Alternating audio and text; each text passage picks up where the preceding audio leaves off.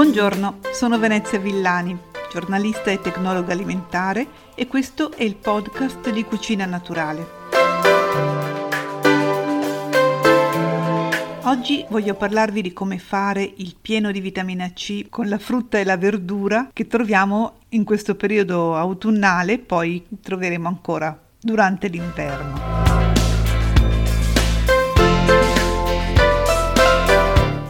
Starò qui a tessere le lodi di questa vitamina che è la più famosa di tutte, perché è veramente noto quanto sia utile soprattutto nel periodo in cui cominciano a circolare virus. E vabbè, ho detto tutto. Inoltre è una sostanza antiossidante utile perché protegge il DNA dagli effetti dannosi dei radicali liberi, è una sostanza antitumorale per questo motivo e anche per altri, per esempio è molto utile contro il tumore dello stomaco, però magari è meno conosciuto il fatto che essendo una vitamina idrosolubile, cioè che si scioglie nell'acqua, non si accumula come invece fanno le liposolubili tipo la vitamina A o la D, e quindi deve essere assunta ogni giorno, perché appunto è una vitamina, quindi per definizione è qualcosa che il nostro organismo non è in grado di sintetizzare, anzi più volte al giorno, perché se si mangiano i pilloloni di vitamina C, tutta quella vitamina C non viene assimilata dall'intestino. La cosa ideale è assumerla con i cibi un po' alla volta nel corso della giornata.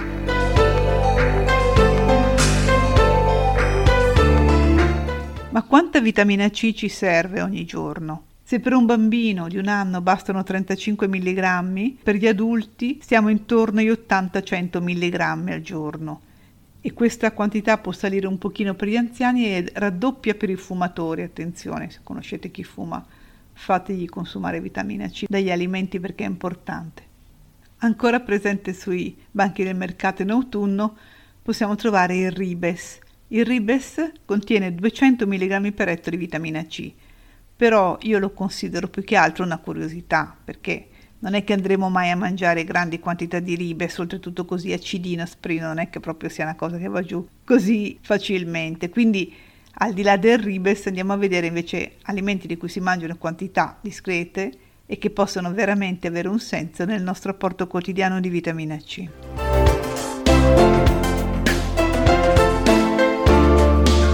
Guardando le tabelle del CREA, Consiglio per la ricerca in agricoltura, che sono sempre il riferimento che uso per questi dati, tra gli ortaggi più ricchi di vitamina C c'è la rucola. La rucola ne contiene 110 mg per etto, quindi già una porzione di 40-50 grammi di rucola apporta la metà del nostro fabbisogno quotidiano. Altre insalate come la lattuga ne contengono circa la metà, però è sempre qualcosa di utile, insomma, consumare insalate crude ogni giorno fa la sua parte per arrivare ad assumere sufficiente vitamina C. Se la lattuga ne apporta appunto 60 mg per etto, il cavolo cappuccio, che sia rosso o che sia verde, ne apporta 50 da crudo e un po' meno da cotto. Il cavolo cappuccio non è il solo ortaggio della famiglia dei cavoli ricco di vitamina C, perché i broccoletti ne contengono 70 mg da cotti, quindi ancora di più, come anche ne sono ricchi i cavoletti di Bruxelles che ne contengono 50, il cavolfiore cotto 40, diciamo che tutti i cavoli, oltre ad avere un sacco di altri pregi che magari abbiamo trattato altre volte e tratteremo in futuro, hanno anche quello di contenere una interessante dose di vitamina C. Quindi già mangiando insalate, eh, in particolare la rucola e ortaggi, anche gli spinaci, per esempio i spinacini crudi sono 50 mg per etto, dicevo quindi spinaci, rucola, lattuga, broccoletti, cavolo cappuccio, cavoletti di Bruxelles, ecco questi sono tutti quanti ortaggi che non devono mancare nel piatto quotidianamente.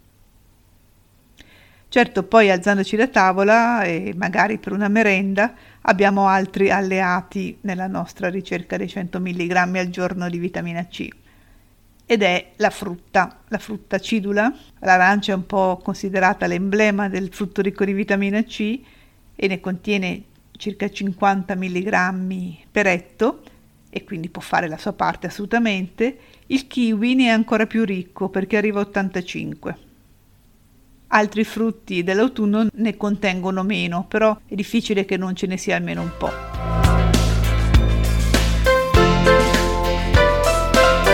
Bene, vi ho quasi definito il menù, che dite? Insalate, cavoli, spinaci, arance, kiwi e ribes. E con questo vi saluto, vi ringrazio per avermi ascoltato e vi do appuntamento al prossimo episodio del podcast di Cucina Naturale.